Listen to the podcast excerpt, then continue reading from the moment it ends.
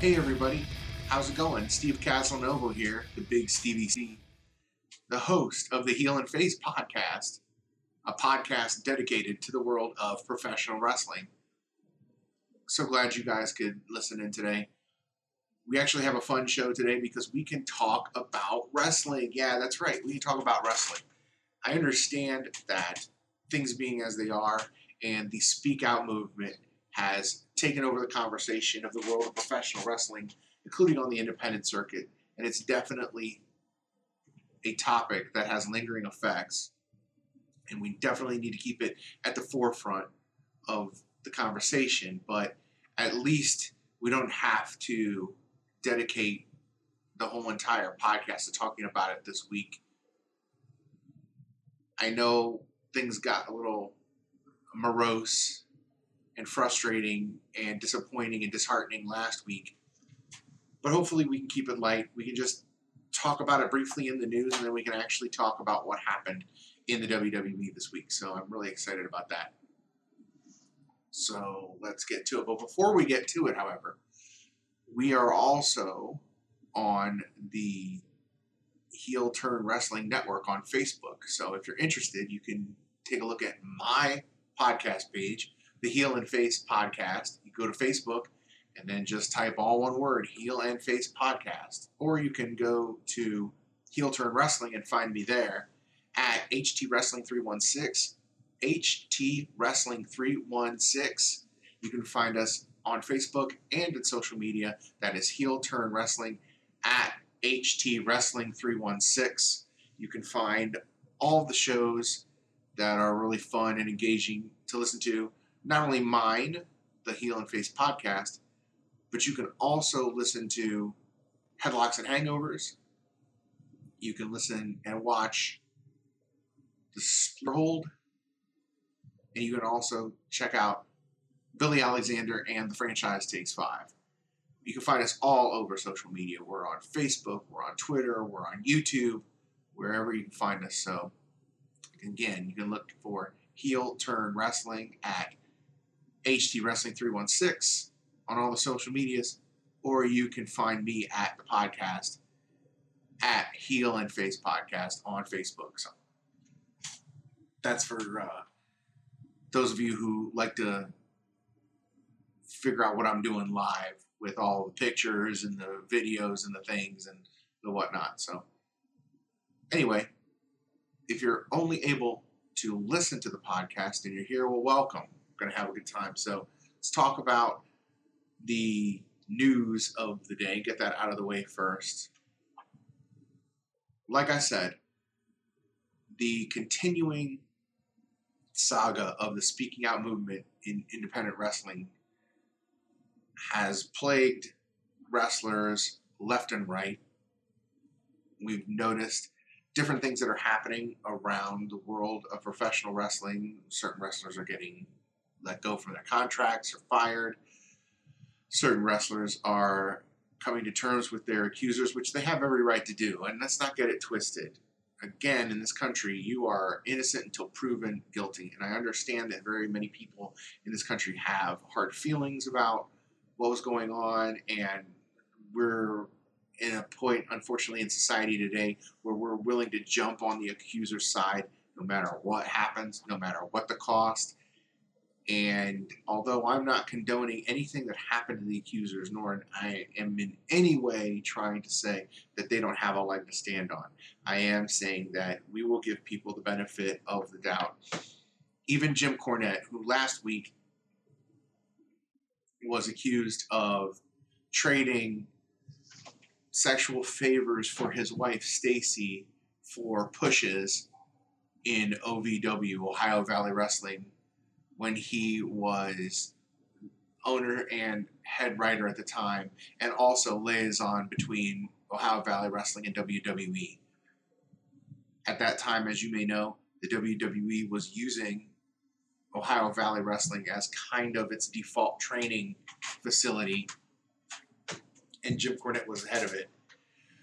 Well, there was a wrestler who has not been named, but he's come forward and said that he and other prominent pro wrestlers at the time who were in Ohio Valley Wrestling to train before they came up to the WWE were also involved in the scandal, and he was an eyewitness to it.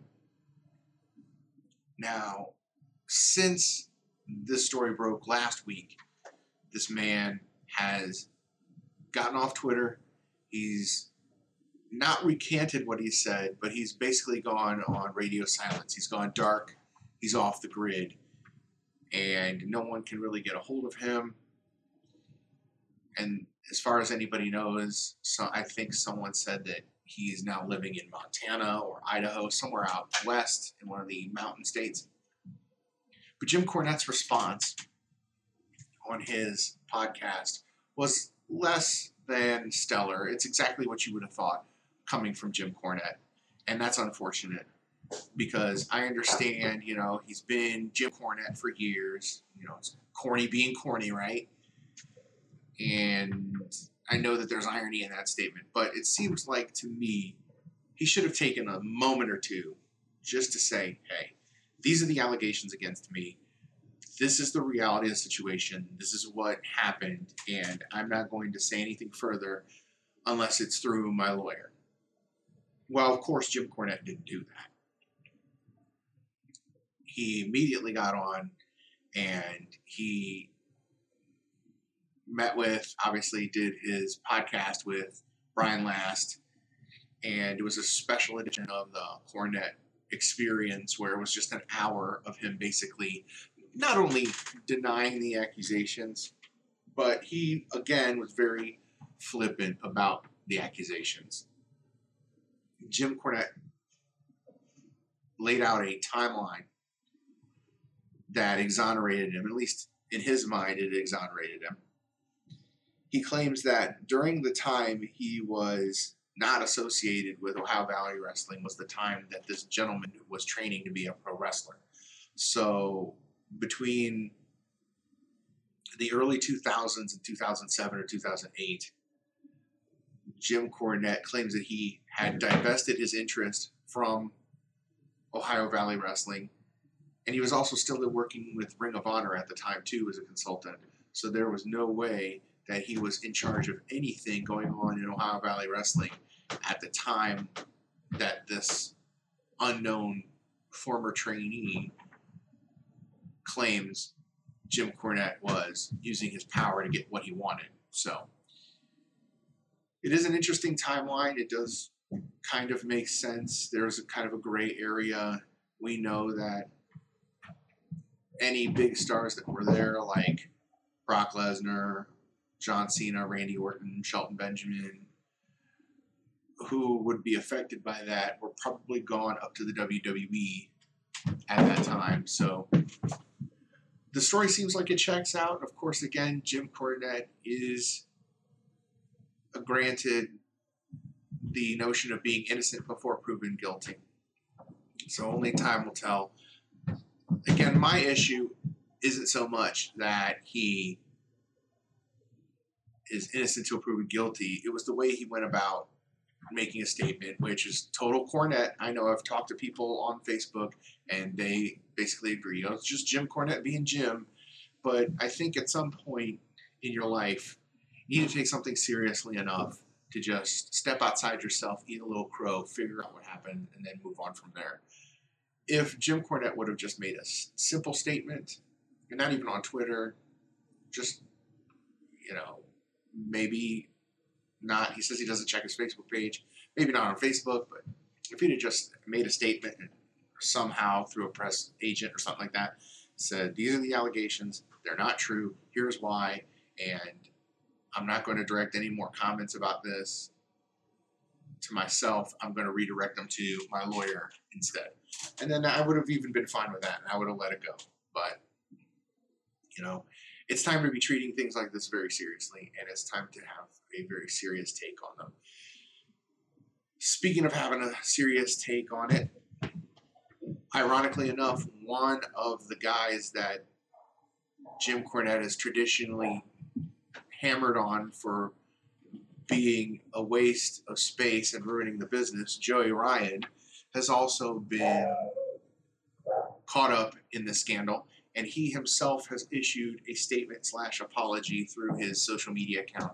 I think it was on Instagram, and then he reposted it on his Twitter. He said in the statement that he had definitely made some mistakes, and he definitely got caught up in quote living a rock star lifestyle end quote. So I don't know if this completely exonerates Joey Ryan or not. I do know that there was widespread criticism of Joey Ryan in the first place, and I know that there was a lot of people who were coming in saying that you know Joey Ryan's over the top, that he's taking this whole thing too far, and of course there was criticism, but there was also his defenders too. And there's another wrestler named Alexander Hammerstone. He works for, uh, in MLW, and he's a beast, and he's awesome. And he had a great tweet. He said, basically, my students come up to me and they ask me, how could people have let Joey Ryan go so long doing this? And as a matter of fact, why didn't his supporters, who are now throwing him under the bus, why didn't they warn him about this or talk to him about this at first? And basically, Hammerstone came back with saying, there are too many people who are again allowing certain things to happen.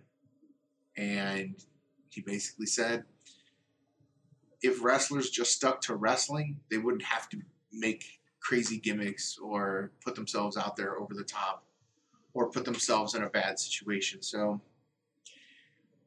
ironically enough, Jim Cornette's critique of Joey Ryan, as well as this one from Hammerstone, is on point. and now the chickens are kind of coming home to roost.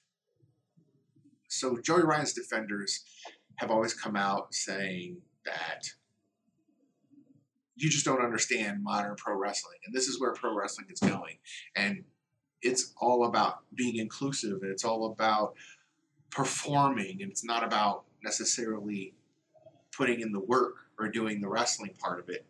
Uh, it's all performance art, and blah, blah, blah.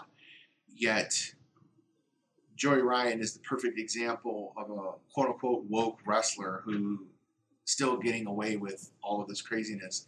And the old school people and old school wrestlers, especially Jim Cornette, would say that this wouldn't necessarily happen in the back because there would be guys who just simply wouldn't act this way. And ironically enough, the the old school wrestling that was always criticized as being too carny by this new generation of wrestler is now turning on Joey Ryan for being a complete and utter fool. So it's interesting how this thing is shaping out. It seems like some of the old heads in the world of professional wrestling are actually right about this. Uh, I don't wish death on Joey Ryan. I know a lot of people make mistakes. He wasn't never really my favorite wrestler to begin with. I really never got the sleazebag gimmick, uh, but I hope he can recover, just like some of these other wrestlers. That I hope they can recover from this. So, speaking of recovering, let's go back to uh, NXT. Not recovering from a misstep in her career, but recovering from an injury WWE.com reported that Charlotte will be out indefinitely. So Charlotte Flair is out, and if you want to keep it in kayfabe, uh, what happened was that she was attacked from behind last week on Raw. Nia Jax, Nia Jax smashed her up against the guardrail with a road box and now Charlotte has a broken clavicle. But if you want to keep it real, there were reports that she was going to take a break anyway. So it's not that big of a deal. It's a nice idea and it's a well-deserved break. And this is kind of what the WWE does with talent is that they push them real hard.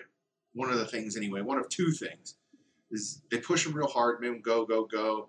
They give them like the Roman Reigns treatment, the overexposure, which is what Charlotte's been getting, and people have been criticizing her about getting very close to that Roman Reigns level of just go away, go away heat. And then something happens and they're out. And I think that's actually a good way to do it with some people, which lends me to come up with another question that I'm going to pose. And I'm going to put this up on my Facebook page if you guys are interested and you can comment there. I'd love to hear you comment there. But this kind of sounds like this is the beginning possibly of having seasons in the WWE. I mean, maybe not production wise, but wrestling wise, just for the wrestlers. So Charlotte's out, she's out for a couple of weeks, and then she could come back definitely right before SummerSlam. And it's a well deserved break. And I know Xavier Woods and Kofi Kingston and other wrestlers have floated this idea around. And I don't know why Vince is too afraid of this notion, but I think it's a good idea to write wrestlers in and out of the stories. It keeps them fresh. It keeps them employed. It keeps them motivated. It gives them time off to heal up or to freshen up the character or, or whatever.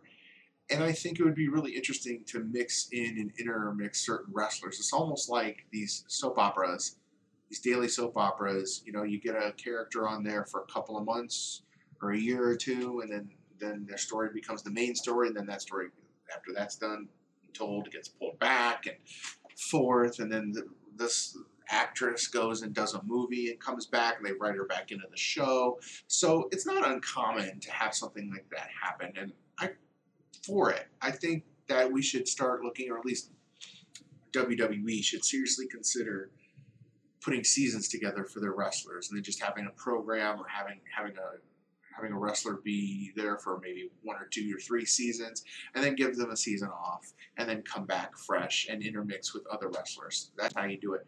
And it would even harken back to some of the old territory days where you would have a wrestler for a couple of months or a couple of weeks or work a big program, or Ric Flair would come in and bring the NWA World Heavyweight Championship into, I don't know, Alabama to face the local guy for a week, that kind of deal. So I think that this should be something that WWE should be consider is uh, writing their wrestlers in to seasons, or at least giving them time off, giving them rotating time off, and they can schedule it. There's plenty of people in the back that they have that they can interweave into the stories and not feel left out. They don't have to necessarily be fighting the same people all the time or if you're done telling one story, you can move some people in and move some people around. They've got enough people to do that. They've got enough people training. They've got enough people who aren't getting on TV. They've got enough young people that they can pull it off. So that's something WWE should investigate, in my opinion. And I'll put that on the Facebook page and see what you guys think of it. I guess that's all the news that we need to talk about. And instead, let's just go ahead and start talking about our impressions of Raw I am extremely pleased because Raw was pretty good. It wasn't over the top. It wasn't, oh my gosh, super amazing. It was pretty good and it was entertaining. But the one thing that struck me about this and NXT that I'll talk about a little later is that it was as if everybody remembered how to wrestle. So the night started off with Drew McIntyre coming out and cutting a promo as as he does. But the twist was because of the trade of AJ Styles from Raw to SmackDown, we got to see Dolph Ziggler. And Dolph Ziggler comes in and he starts jawing back with the current champion about how we were good and I made you, so you're gonna owe me. And Drew being adamant about being his own man. Drew McIntyre did suggest they might have a match at Extreme Rules, so we'll have to see. Nia Jax comes in then stages a protest. R-Truth comes in does his R-Truth things, but then Charlotte Flair comes in to interrupt. Things get physical. In the physicality, that tuned up Charlotte for her match that she would have later for the Raw Women's title against Asuka. So next we had the Street Profits versus the Viking Raiders, and this was the culmination of the Anything You Can Do, I Can Do Better challenge, which was a lot of fun. It was physical, but it was a little underwhelming as far as the blow off to an angle. And I'd like to have seen more psychology in the match but also, I would have liked to see the Viking Raiders have won the belts. I'm not going to lie. Because I think that would have been an interesting way to end the storyline with, yeah, we finally got you. But in the end, it wasn't to be. And the Street Profits retained after the match. Both teams, in a show of solidarity and good sportsmanship, gave each other hugs. That was really nice to see. But that victory was short lived as Zelina Vega brought her two clients Andrade and Angel Garza in to jump Street Profits. Viking Raiders came in and they protected their friends. They got their friends back. But it seems like now the program is moving toward Andrade and Angel Garza to become the tag team or at least challenge or at least chase the champs. I think that Street Profits versus Viking Raiders, despite their clashing in styles, had great chemistry and it was a lot of fun.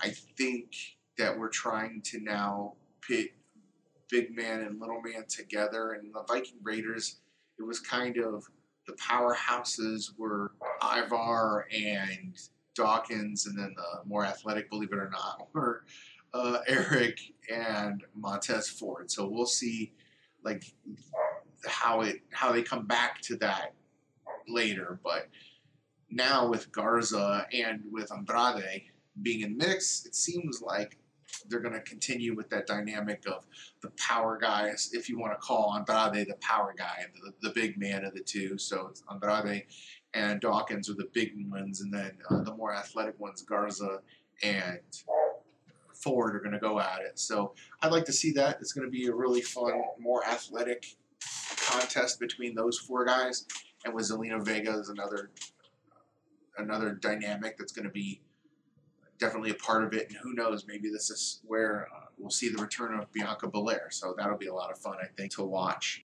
We go then to the title match for the Raw Women's Championship between Asuka and Charlotte Flair. Interestingly enough, this was an extended squash. You already know that Charlotte got her arm tuned up a little bit by Nia Jax in the beginning.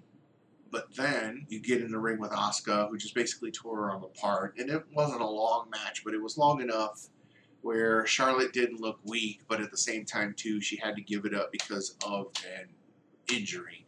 Charly Caruso interviewing Charlotte as she was walking to the trainers to get her arm looked at no soon as Charlotte stopped to talk, Nia Jax comes from behind, smashes her, and takes a road crate and smashes her arm up against the barricade with the road crate, which gives her the possible broken clavicle, and now Charlotte will be out. So we're getting closer to Asuka versus Nia Jax for the women's belt.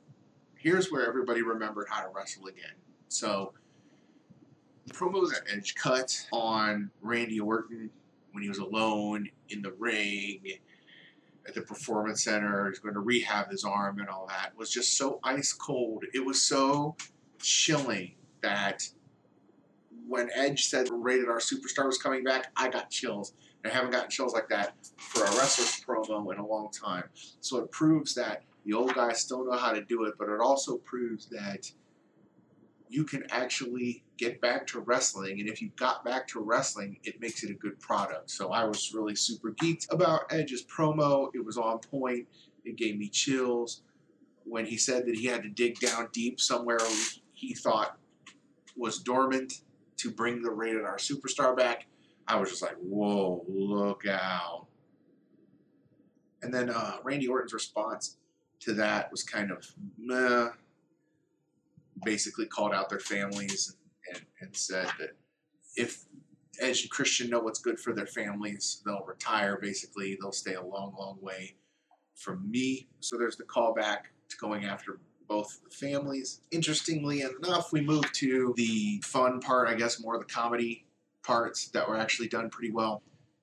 R-Truth has been interwoven into tonight's Raw, and he actually had a match. The 24 7 stipulation was suspended for a little bit while he fought Akira Tozawa. So Akira Tozawa with all of the new ninjas in tow, plenty of ninjas. There's lots of ninjas running around. They should uh, really check everybody's cards at the performance center. You know, eh, they should redo the whole ID badge situation because there's way too many ninjas running around. Akira Tozawa tells them, "Stay back, I got this," and he fought R-Truth, and it was a pretty fun match. And in the end, Akira Tozawa won, which I'm for it if Tozawa's for it. And I understand that they must really like Tozawa if they're keeping him around this much. I mean, what's not to like about him? He's got charm, charisma, he's can work, he can go. There's nothing wrong with his ability. I think that they don't have anything to do with him because they don't want to insert him back into the 205 live or back into the cruiserweight picture. That would kind of be a step back, and they've kind of burnt that bridge right now. Besides, he's, he's like a two-time champ of that, so there's really no need for him to go after it another time. But they like him enough, and I think spreading him around enough, spreading all this talent around enough as much as they can, helps everybody. So it's a lot of fun, and, and you know, it was a it was a match, and who knows. There hasn't been any word if the 24 7 rule has been reinstated now that Tozawa is champ, but I'm sure we'll find some pretty hilarious situations coming up all around the WWE with Tozawa with the belt. They like him, so they keep him around. They got him something to do. I'm good with that. Speaking of people who needed something to do, this is getting really old. This is another trope that WWE kind of writes themselves into, which is everybody hates me, everybody hates me, hey, let's be friends, which is what's happening with Lana and Natalya right now. And this was kind of an extended squash. I know that they called back to the terrible angle of the Liv Morgan versus Lana deal that was completely destroyed by everybody and rightfully so. And Natalya just is the lovable loser. She just can't get away from herself. I don't know if this is a gimmick or not, but you know, with her losing streaks and her everybody turns on me attitude and I don't have any friends and I'm just a old holdover from a bygone era, blah blah blah.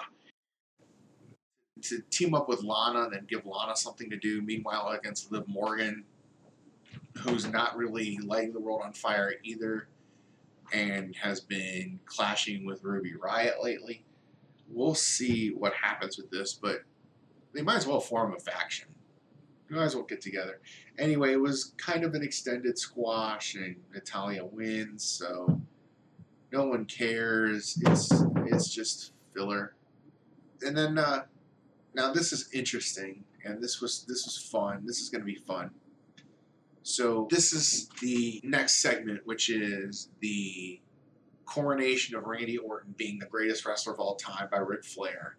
And then we get into we talk about it and blah blah. All of a sudden, the Big Show's music hits. The Big Show is in town, ladies and gentlemen, and he's ready to fight. He just had a really good uh, promo with Charly in the back, where you know he's a fun-loving, gentle guy, but if you flip the switch, uh, he can turn into a big, angry, mean giant. And Show comes in to confront Orton. Says, "Hey, you really messed up my best friends, and you better watch your back." And it was really, it was a really good segment from the Big Show. Again, recycling wrestlers in when they get old and stale, letting them do their thing, and then come back is always a good idea. And I think they need to start really capitalizing on this. So even though we've seen Big Show versus Orton millions of times, at least it's fresh now because Big Show has good motivation. He has new motivation, and Orton's just a jerk, and he's just going to be a jerk. So the segment was great. Everything worked out, and then basically warning the Big Show that whatever happens to him from now on is his his own fault. So I dig it. I dig it. As long as Big Show can still go, and he looks good. Hey, I don't care. This brings us to the tag team match for the women's belts the Iconics versus the Golden Role Models, Sasha Bayley, Sasha and Bayley. this match was super fun, and Billie Kay is one of the best heels out there. She's so on point with everything she does. I love it. Absolutely love it.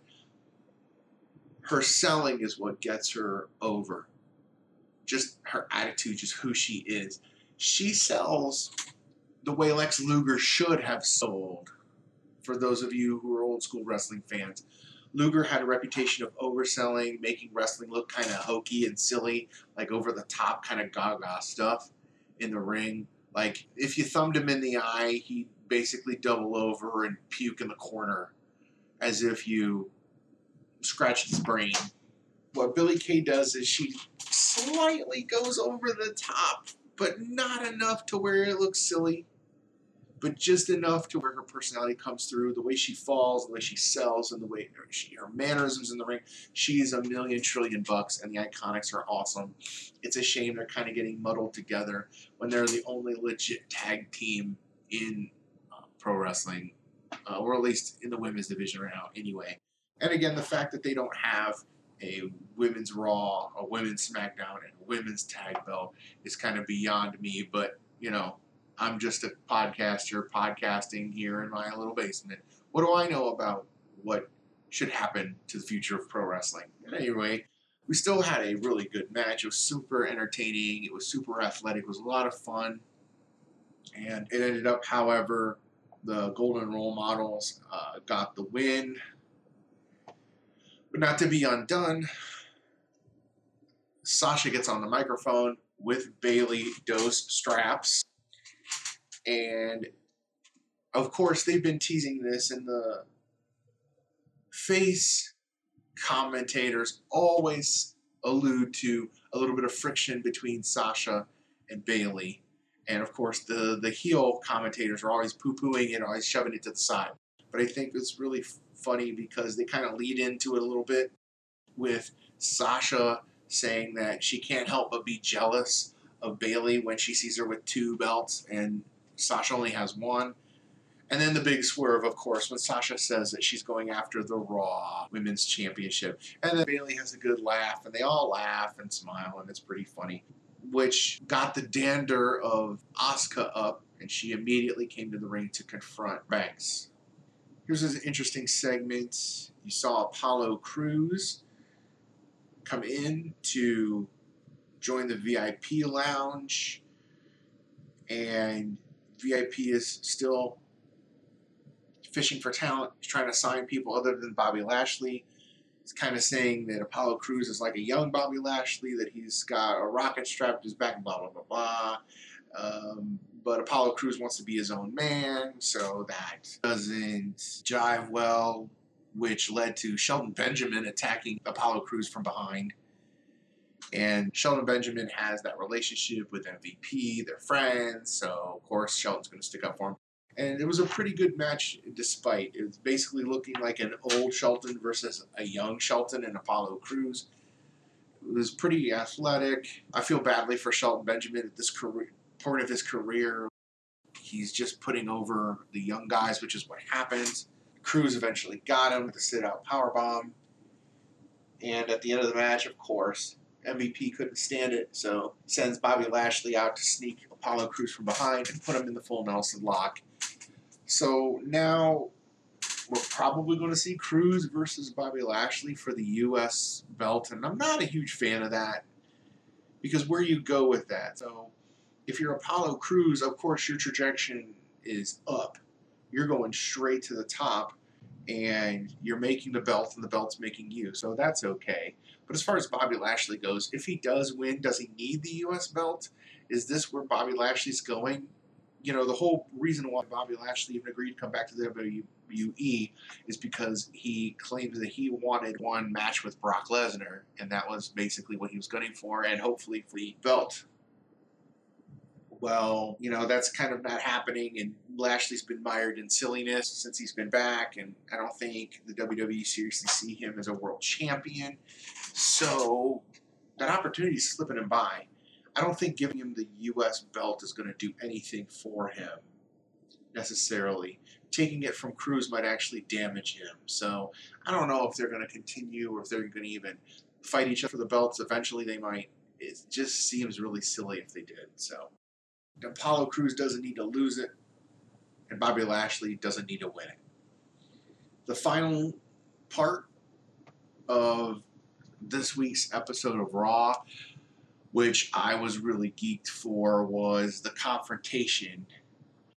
Rey Mysterio comes out and he's with Dominik, and they talked about how proud he was of Dominik for growing up and standing up for the family.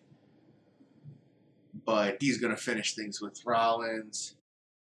Dominik said he's not going anywhere. He's got his dad's back regardless. Out comes the Monday Night Messiah to, again, try to convince uh, Rey and Dominik for the sake of the family to stop this. And as soon as he did that, of course, his two disciples, his two acolytes, Austin Theory and Murphy, come out and join him at ringside to put the Mysterios in a precarious situation, a three on two. Or so they thought. From the back comes running Humberto Carrillo and Aleister Black, who commence to attacking both acolytes of the Messiah very viciously to put them out of commission enough to be able to put their hands on the Messiah and threaten him. So, and I think I think this is really interesting. You're going to have so much to build off of this storyline. I know WWE doesn't do things long term anymore. I know that most of these writers are conditioned to write week to week, story to story, and there's no longer any long term plans for any talent. And that's mostly because of Vince McMahon's whim. But if I were booking, if I were Vince McMahon, I would stretch this out to at least Royal Rumble slash WrestleMania. You've got so many combinations and permutations of what you could do. You could have Austin Theory fighting Aleister Black, Austin Theory fighting Carrillo. You could have Murphy fighting Carrillo. You could have Murphy fighting Black. You could have any kind of combination. You could ultimately build to maybe at Survivor Series the Messiah and his disciples versus the Team Mysterio. So you could have Seth Rollins, Murphy, and Austin Theory versus Dom and Rey, Aleister Black, and Carrillo. And you could throw anybody throw anybody on the Messiah team. Throw anybody. Making it even four on four. Or make it a five on five and bring a, a tag team in I don't know what you do, but make it exciting, make it fun. Heck, bring the AOP back, and then get somebody, get maybe Braun Strowman or Drew McIntyre to to be on Team Mysterio. That would be a lot of fun. So there's multiple ways that you could book that, and you could ultimately make this story end with Dominik defeating the Monday Night Messiah on a big show. Could you imagine WrestleMania, the third main event or the fourth main event? which would be Seth Rollins versus Dominik Mysterio one on one. And I know this is kind of corny, but I'm going to end this section on Raw with this. What if there was a segment to where Dominik was in the back with Rey, and Rey pulls out a mask, a Rey Mysterio mask, and says, You've earned this. This is for you, son and gives Dominik Mysterio the mask of his uncle, the mask that he wore, and now Dominik then becomes Rey Mysterio III. I know what you're saying. We know what Dominik looks, looks like. Stupid idea, put it on. I think actually be kind of a cool idea. I think people would be with it. I think because of the mask means so much. The mask is a symbol of pride. I think that giving Dominik a mask and then christening him Rey Mysterio the Third would do wonders for his career, wonders for the angle. It would everybody would pop like crazy, and I think it would work. So as far as uh, NXT goes, um, again, people remember how to wrestle and remember what wrestling was. So I was uh, really pleased to see that the first thing we saw was we saw Cameron Grimes versus Damian Priest. Damian Priest is coming off of his rib injuries that he sustained at the hands of uh, Finn Balor and then Cameron Grimes, the opportunist, to come in and take uh, things by the reins. The match was okay. It was it was pretty physical. It was it was pretty good. They, they both know who they are and what they can contribute to the product. So I don't have a problem with that at all. Uh, I guess they're going to try Priest as a tweener uh, and see how that goes from there. So um, uh, Cameron Grimes got uh, got the victory, but at I don't know at the expense of uh, his ribs, and so they're going to sell that. They're going to say he really doesn't didn't get a real clean victory. So we'll see if that develops into something. And again, if Damian Priest is going to be like Big Daddy Cool and kind of be in between guy, I'm all for that. We had a non title match with Santos Escobar, the former Hijo de Fantasma, going against Jake Atlas in a non title match. This was a challenge match. This is kind of like a mentor challenge match from the week before where they laid out Drake Maverick. And Jake promised that he would get revenge for his mentor slash friend and it was an okay match. It was all right. You know, they're obviously uh, building Jake Atlas up to be something, and you know Escobar is a star, and he's going to take over. And I think it's really funny that all of these uh, the the knock on Vince in the past not getting Hispanic wrestlers or Latino wrestlers was that they couldn't speak English and they couldn't translate well, and now practically every wrestler that they've hired has better English than most of the wrestlers in the back. So I find that uh, pretty hilarious. And then we have uh, the match. The match, you know, it's kind of, it, it, doesn't blow me away. It's kind of a paint by numbers deal. But in the end, uh, Escobar gets the win. I like Jake Atlas. I feel like he's not as sharp as he could be as a performer, which is weird because he was a competitive gymnast and cheerleader for a long time, so I would think that maybe his moves would be a lot sharper and a lot crisper. But I think maybe that'll come. You know, if he keeps working at it and you know tightens some things up, doesn't make things kind of loosey goosey. You know, maybe he'll uh, he'll he'll just elevate his game higher. But I like him more or less, and uh, his rainbow uh, DDT from the top rope is death. So Speaking of Big Daddy Cool, Diesel, Dakota Kai and Raquel Gonzalez went against literally two of the smallest wrestlers in NXT, with the exception of Candice LeRae, who's now a heel, so she doesn't count. So is Kayden Carter and Kacy Catanzaro. I'm a fan of Kayden Carter. I like her. I like what she brings to the table. I'm still kind of on the fence about Kacy Catanzaro. I hope they see or she can prove what I guess they see in her soon because to me, they're just ragdolling her around. And speaking of, like I said, Big Daddy Cool, I said last week that Raquel Gonzalez should be calling up Kevin Nash and Scott Hall and the Big Show and all the really good big men who used to work and pick their brains. And apparently, um, part of that is rubbing off. So maybe they're listening to the podcast, and I hope they are. Raquel Gonzalez has named herself Big Mommy Cool and I think that's pretty awesome. And I might buy a T-shirt of that. So the two of them fought Carter and Catanzaro. This was a pretty physical match. There wasn't a lot of uh, you know, there was athleticism from the uh, from the two baby faces, but uh, there were some moves here that were pretty awesome. Uh, Gonzalez had some pretty good big woman moves. At some point, she had Catanzaro up and like a power bomb, and then still had enough strength to give the big boot to the face of Kayden Carter. So that worked, and uh, that was a lot of fun. And after that, Dakota Kai made the belt motion and said that she's next for Io Shirai. She's coming after her, and uh, Big Mommy Cool said, "That's right." Disappointing match next, and not that I'm really disappointed in the match itself because that was a pretty pretty good match for what it was. It was pretty awesome. Uh, seeing uh, a big thick boy get up in the air and do what he do. That was pretty awesome. But Uh, the next match was uh, Kross, who's the new big monster heel in NXT, and they're pushing him to the moon versus Bronson Reed. And as you would know, Karrion Kross defeated Bronson Reed with the uh, rear naked choke. I was really happy with the action of this. Just this again to see Bronson Reed take up the challenge and then go around and uh, throw his weight around. Literally, it was a lot of fun. Huge suplexes from both guys. Kross hit a Saito suplex and a fisherman suplex on Reed.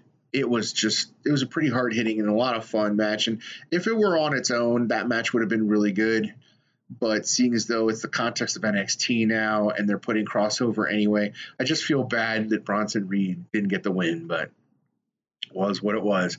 Now I'm going to come back to something I said earlier in the podcast, the part one of the podcast about when WWE they either burn you out and let you go for a while or you're red hot, but they put you in a corner and you have nothing to do. So they kind of give you this comedy thing and they try to convince you in their sideways logic that, oh, well, you need a little bit more personality. If people got to know you a little bit and a different side of you, maybe be happy. And besides, you're you're new to this. You're young. You'll be around forever. And this is what they they're doing to Rhea Ripley now, apparently. So there was a segment where Rhea Ripley was backstage, and a disheveled, half drunk uh, Robert Stone was pleading with Rhea Ripley to uh, come back to the Robert Stone brand or come to the Robert Stone brand. Of course, she rejected him by dumping him in the garbage, and then Aliyah said, "You can't dump my manager in the garbage," and then she smacks him, which led to the match, which was which is an okay match as far as you know. It was a comedy match. Take it for what you you will. And now this is going to lead to a two on one, like a handicap match with Aliyah and Robert Stone versus Rhea Ripley. So uh, hopefully Rhea can survive the comedy and and and rise above. She's got a huge career ahead of her. Again, she's only what 23, 24 years old, and uh, WWE is very high on her. So hopefully this silliness will just pass and and I'm curious as to how this would have gotten booked 20, 30 years ago. If this was something that was commonplace, that if you had a wrestler who was over but didn't really have anything for them to do, if you would just include them in these kinds of matches. So uh, I'm sure there are. Speaking of comedy, this is another comedy. And by the way, Roderick Strong is the best worst actor in pro wrestling, or he's the worst best actor in pro wrestling. Either way, I commented last week on uh, why people continue to give Roderick Strong speaking roles, but it was pretty funny the way this all acted out. So there was another episode of um, Undisputed Therapy, and uh, the jig was up. Uh, the counselor all along was Kyle O'Reilly, and Roddy conquered his fear about being locked in a trunk, but it still didn't get him over being intimidated by Dexter Lumis, who is awesome as well. And I really hope this rocket the strap into his back will make it really good. So this was just fun. You know, these matches don't happen all the time. Uh, we assume, you know, that it's all paint by numbers with the WWE. You get your five, ten minutes in, and then it's over this was good. This was another example of someone in the back right there. One of the writers, an old school wrestling uh, booker or whatever, is back there. Somebody with that sensibility, that mentality is back there writing this stuff. So you know it's got to be Jeremy Borash. Uh, the fact that uh, Roderick Strong freaked out and ran out, and then Bobby Fish was attacked from behind by Dexter Lumis, and then Bobby Fish escaped and ran out, just is beautiful. It's just beautiful writing. It's just you don't see the babyface winning in a technical count out when he's the one that's creepy. It's like they flipped the whole thing on its head, uh, where the, the the creepy heel creeps out the face and the face runs away, and the heel gets the uh, the victory. They just switch the roles, and it's way more entertaining that way. So good on them. Last but not least, the three way match to face Adam Cole for a winner take all match on July 8th will be Finn Balor and Johnny Gargano and Keith Lee. Keith Lee showing how amazing he is with his upper body strength, with his he had a plancha on both guys. You know, Balor and Gargano are going to be good enough, but then you insert Keith Lee doing big man things in the ring, and it was pretty amazing. A lot of there wasn't too much high flying. I think Gargano and Balor kept it between themselves with the high flying stuff. Uh, there was the spot just like the one at the one NXT with Finn Balor, and then Keith Lee rising up from behind, and they're just going to keep doing that because it doesn't get old and it's just another meme. So there you go. What can you say about Keith Lee that that can already be said? charisma for days, talented. They didn't sell much of the uh, eye thing or the hand thing anymore. Seems like he's well rested up from that. Uh, possibly sets up potential for Gargano and, and Balor to go after each other again, which would be a lot of fun. Kind of the I'm the face of the of NXT. I built NXT. Blah blah blah. Go back and forth with that. That'd be a good setup. And then Keith Lee was confronted by Adam Cole at the end, Bay Bay, who Adam Cole, who earlier in the night I believe he has said why he was the best and how this is a joke and this is a setup and, and whatnot. So uh, winner take all. I don't know why WWE they the part of the problem with the writing is they get stuck. They are stuck doing multi-man matches and multi-team matches, and now they're stuck doing uh, multiple belts. So, although I'd like to see Keith Lee be a, a, a multiple belt, a two belt champ, I also kind of don't want to see him as a multiple belt champ for for the very same reasons. It's just I don't know. It's just you're you're running out of ideas to keep things fresh and innovative, and I don't know if if you want to put all that on Keith Lee. I mean, it's not like we're running the J Cup. It's not like the Ultimate Dragon uh, taking seven belts at once. It's it's it's it's WWE. It's NXT. They can pace this stuff out. So. Well, that's it for today's show. Thanks a lot, everybody, for those of you who joined us here.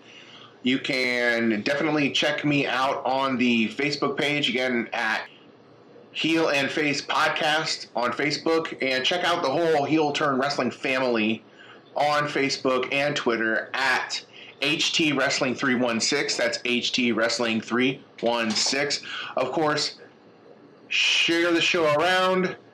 If you love it, let the people know. I think I got a good thing going here. I think this is a lot of fun. And if there are any other topics that you'd like me to cover on the Heel and Face podcast or on the three count of the Heel and Face, the quicker show that I try to put out midweek, you can get a hold of me at Mr. Casalinuovo on Twitter, uh, M R C A S A L I N U O V O, or you can get a hold of me on the Heel and Face Facebook page.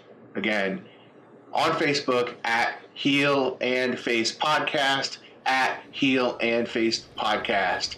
Thanks for listening, everybody. Peace.